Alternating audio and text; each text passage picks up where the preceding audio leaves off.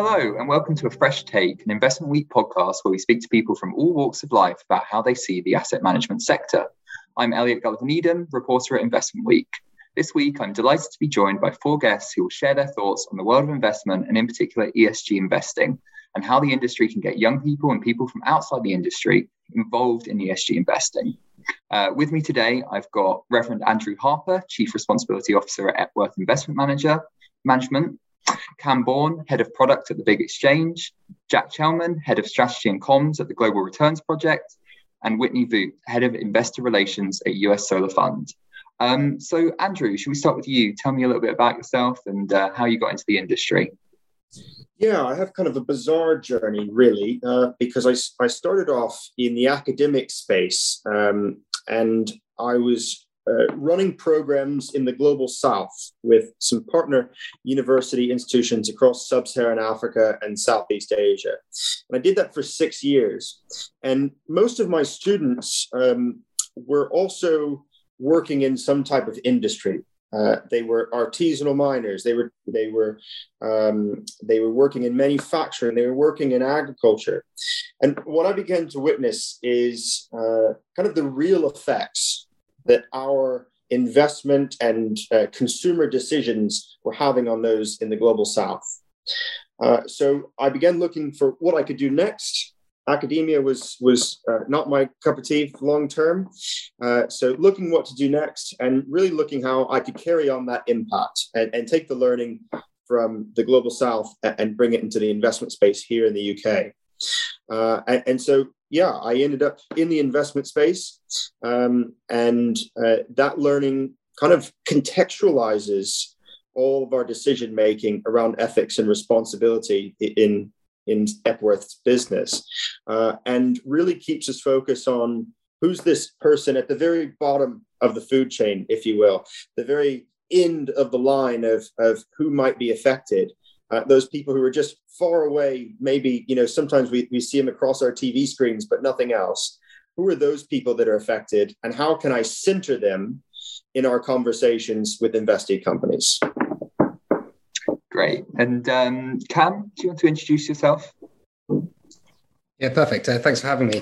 Um, i'm uh, cam bourne I've been in the industry, I, guess, relatively fresh, five or five or six years in the investment management industry, and similarly, kind of fell into it. Um, was a, a, linguist at heart and studied languages at university, and found a very traditional route into a grad scheme um, within a, a, large asset manager, and uh, kind of did the did the rounds there working in different investment teams, institutional background, large companies, pension funds. I never really found anything that hooked. I was similarly to what we've just heard, fascinated by the individual, either the investor or the end user, and found nothing that that really caught my interest until I found a product project that was launched by the Big Issue, who wanted to encourage kind of more people into investing. They had a big financial inclusion mission at heart uh, that centered around money management and impact investing, and the idea that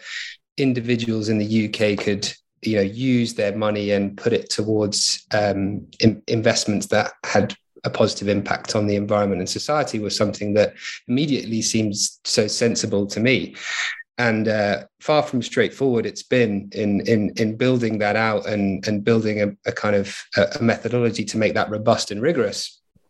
It's it's been a bit of a journey. It's been a bit of a journey to date but it's it it's something that i feel and we'll talk about it later people and people are hugely passionate about both who work in the industry and both who invest. And i think that's that's only something that is really positive for the future. Great. And uh, jack how about yourself Sure. Well, thanks, Elliot. Really happy to be here. Um, I um, originally am from the US and I came over to the UK on a two year Marshall Scholarship.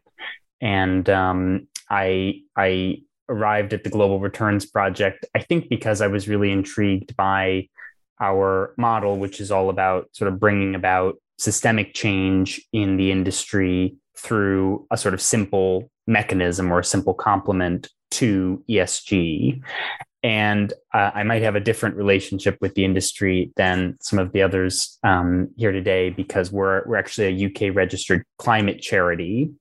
And this complement that we work on to ESG is really about thinking about, you know, what are the limits of even the very best ESG and how can we support the solutions that the markets have trouble getting to and um, our our sort of answer to that is curating a portfolio of climate not for profits and treating that to the best of our ability like an investment fund, even if it's not giving financial returns, trying to apply that rigorous approach and working that portfolio into every financial strategy. So I sort of arrived here because I think, you know, it's interesting to think about where the industry is going in the future and how we can continue to innovate not just you know making esg mainstream which of course we need to do but thinking about you know what is the next step and how can we keep moving forward. Great. And uh, finally whitney if you'd like to introduce yourself Sure. Um, I studied government and Spanish in university and then found my way to um, raising capital for private equity funds and advising private equity funds on um, of strategy and business development.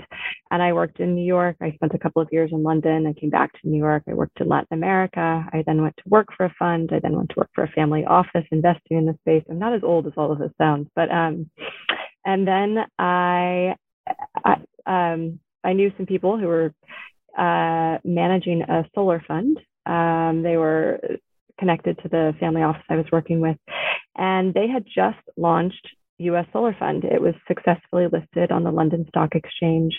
Um, and so they had some capital to go invest in utility scale solar here in the US. And it was a really exciting moment because as I learned about the opportunity, I realized um, there's a cool pairing between sort of the UK and European markets and the capacity and interest in ESG investing and sustainable investing that was definitely more mature and much more developed than here in the US.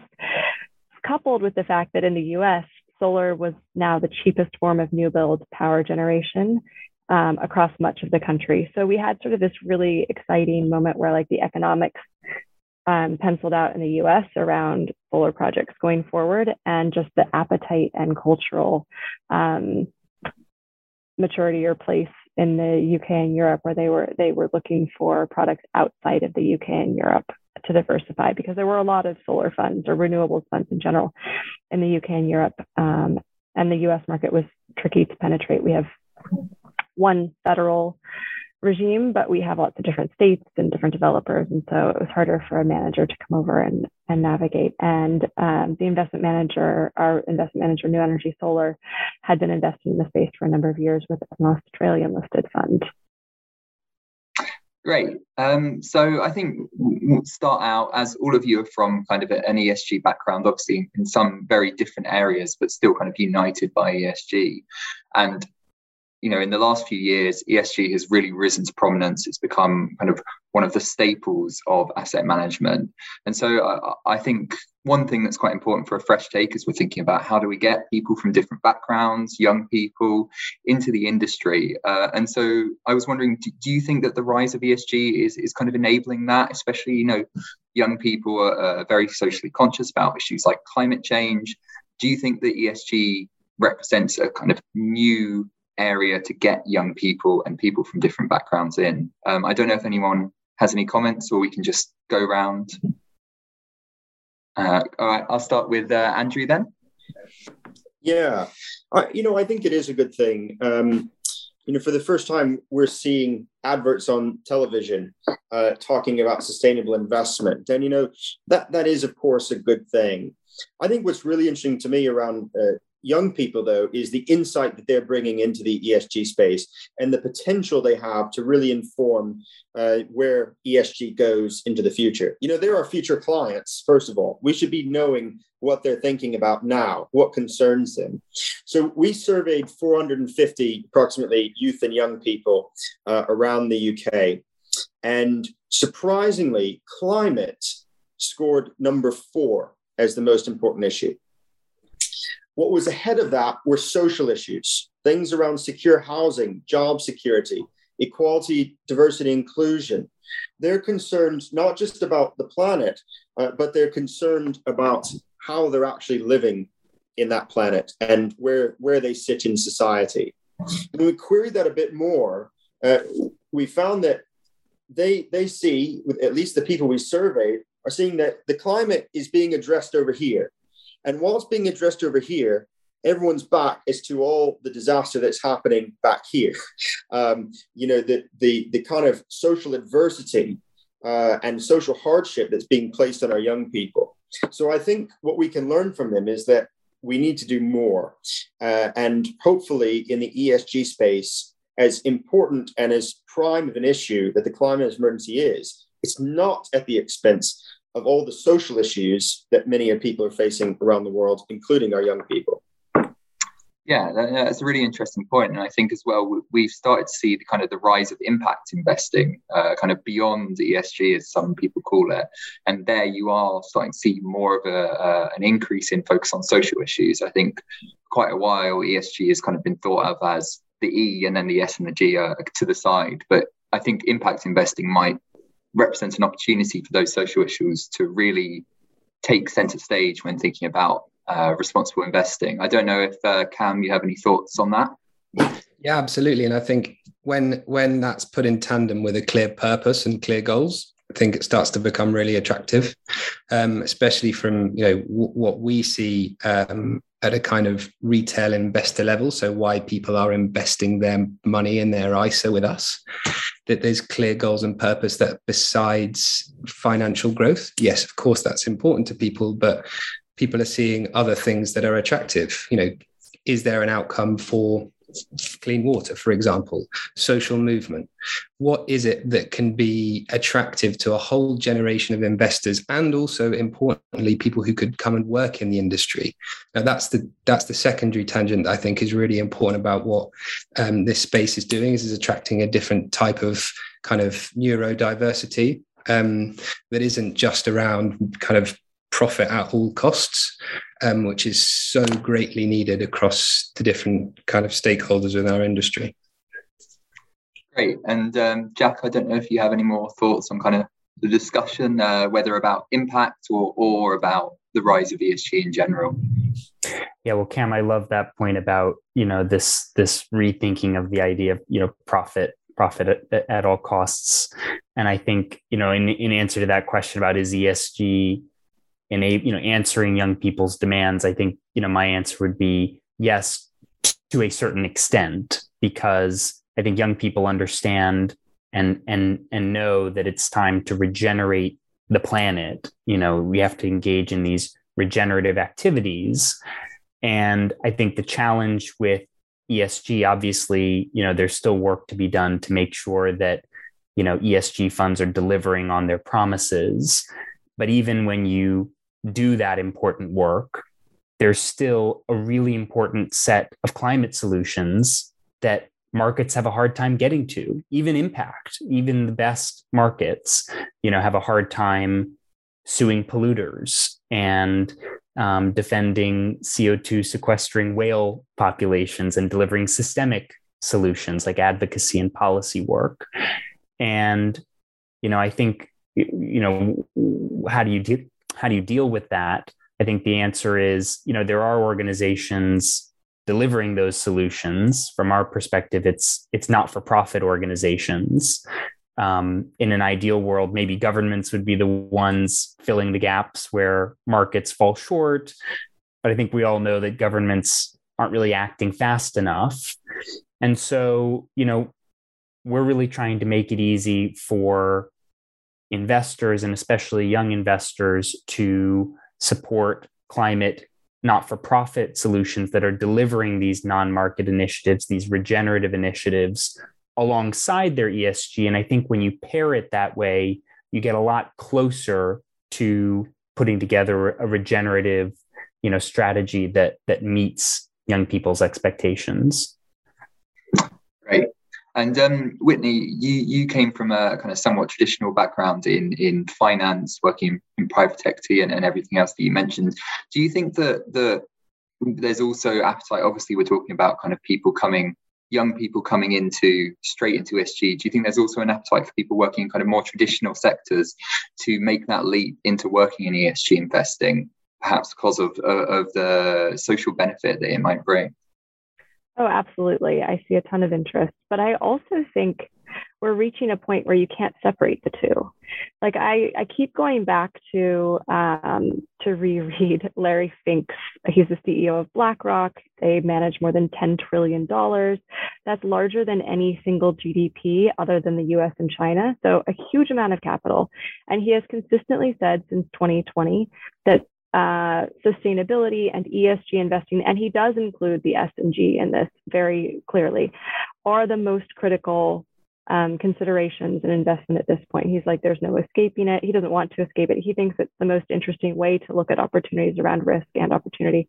Um, I was going to say, oh, he said in 2020, we believe that sustainability should be our new standard for investing, not our new standard for ESG investing, but for investing in general. And so often when I when I feel a bit um, disillusioned in the world, which is really easy these days, it's hard not to be day after day with the news.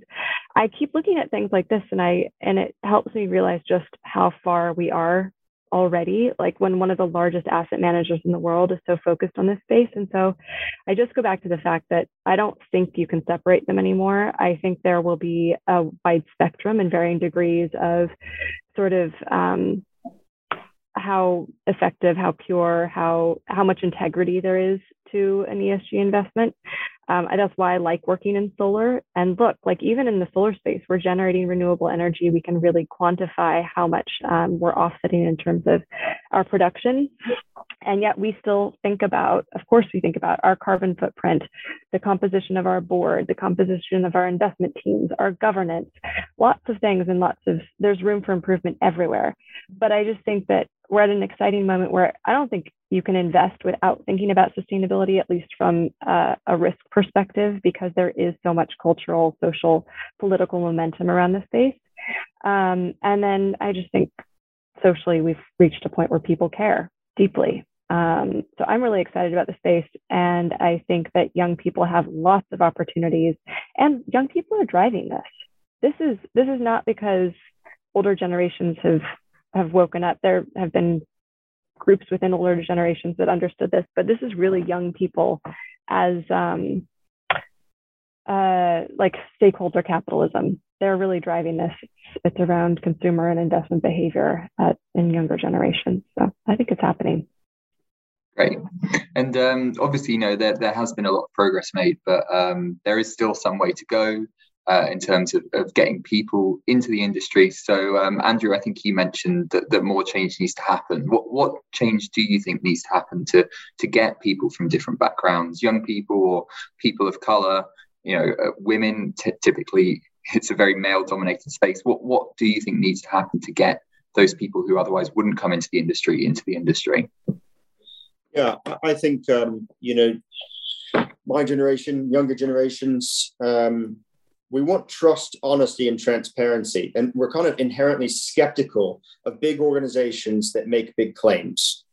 Uh, and unfortunately, and I'm sure we'll touch on this at some point in the conversation, greenwashing is rife, not just in London, but, but across, across the globe. Um, and it's really difficult to, to find where you can place that trust without feelings of betrayal or being let down or, or whatever.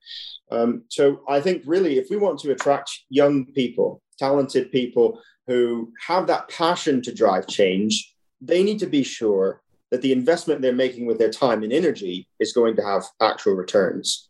And when you have asset managers, um, I won't name who it is, but who, who can, with a light switch, almost flip all their funds to sustainability funds and say, oh, they were already sustainable. Uh, that's gonna that's gonna cause a lot of mistrust, particularly amongst young people who are already skeptical about all of this, who are already skeptical that companies actually care. You know, when you've got someone like Stuart Kirk from HSBC standing up at the FT conference and saying the things he did, uh, it, it's difficult to understand why any young people would, would. I think we're lucky to have the talented young people we do have within the industry, um, but we need to be honest with them. We need to be transparent. and we need to be focusing on the issues that they're most concerned about. And like I said, climate, of course, is is a major major part of that. But you know, there's there's other social issues they want looked at. Great, and um, I don't know if anyone else has any thoughts on on kind of the consequences of greenwashing or, or you know social washing or that kind of thing.